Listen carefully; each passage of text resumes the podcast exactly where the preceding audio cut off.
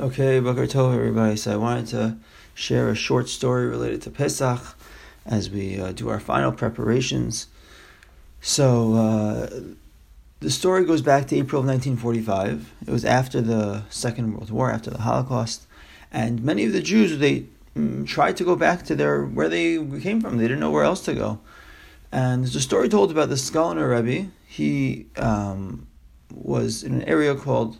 He was in, from a city called Chernivtsi, which was uh, originally part of Romania, and there are many, many uh, Jews who came back after the there after the war. And nobody stayed there for a long time, but they all, you know, right after the war, they didn't really know where to go. They all went back to where they came from, so they went back to the city of Chernivtsi. So it was right before Pesach, and the Skolner Rebbe was trying to figure out what to do about matzah.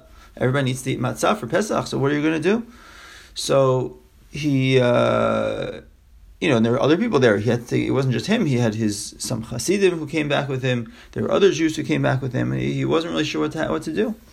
So he found this guy, one of his Hasidim. His name was uh, Fishel Kerpel. And the Rebbe sent him to go out to the local farm to buy some wheat and do the best they can to mill it and grind it into flour so they could have matzahs. So they started making as many matzahs as they could.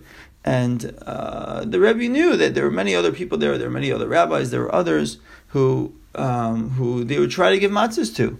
But the Rebbe knew there was such a high demand, and there's only so much he could make. He was one person. There wasn't so much flour they had. He was only one person, so he said, "You know what? I'll give at least I'll give three matzahs to each person. Each of the each of the rabbanim, each of the people who come will get three matzahs." Okay. So people are coming and coming, and they want their matzahs and their matzahs. Okay, so he's giving, he's giving, he's giving. So there's one Rav there. It was another Rebbe. His name was the Sered Vishnitzer Rebbe. He, I don't think he was originally from that city, but he came back also. It was one of the places where people came back to after the war. His name is Baruch Hager, and he sent his eight-year-old son, Moshe Hager, the person who uh, wrote the story, said he heard it from Moshe Hager himself. So he sent Moshe Hager to go and pick up the matzahs from from the the Skolner Rebbe. So he was eight years old. So he says, you know, I want to send you regards to my my father, the Sered Vishnitzer Rebbe, and the Skolner Rebbe was so happy to see me. He was so excited to see him. So he said, please give your father my special regards. He's such a special person. And he gave the boy three special matzahs. He picked three nice special matzahs to give for the Sered Vishnitzer Rebbe. And the little boy says to the man, to the to the not to, to the Skolner Rebbe, he says, um, my father said I should ask you for six instead of three. So the, uh, the Skolner Rebbe says, no, I'm sorry, I, I, I, love your father so much, but there's only so many matzahs, there's so, so many people, and I can't give you six matzahs. So the boy says, I'm sorry, my father said I cannot leave here until you give me six matzahs.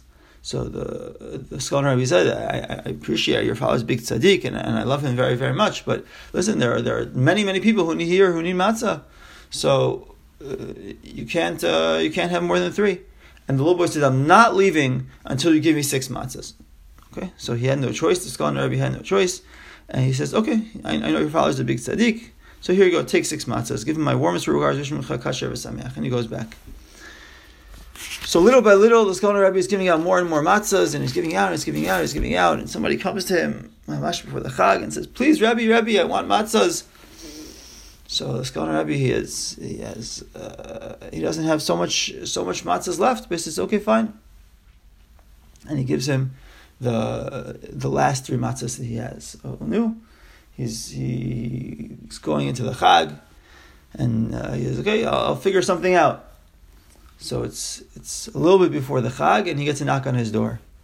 So he opens the door and he sees that little boy, Moshe Hager, She says, "How can I help you?" So Moshe Hager is standing there with three matzahs, and he hands them to the Skolner Rebbe. So he says, "What are these?" He says, "My father knew that somebody is going to come to you right before the Chag, and they're going to ask you for the last three matzahs, and you wouldn't be able to say no.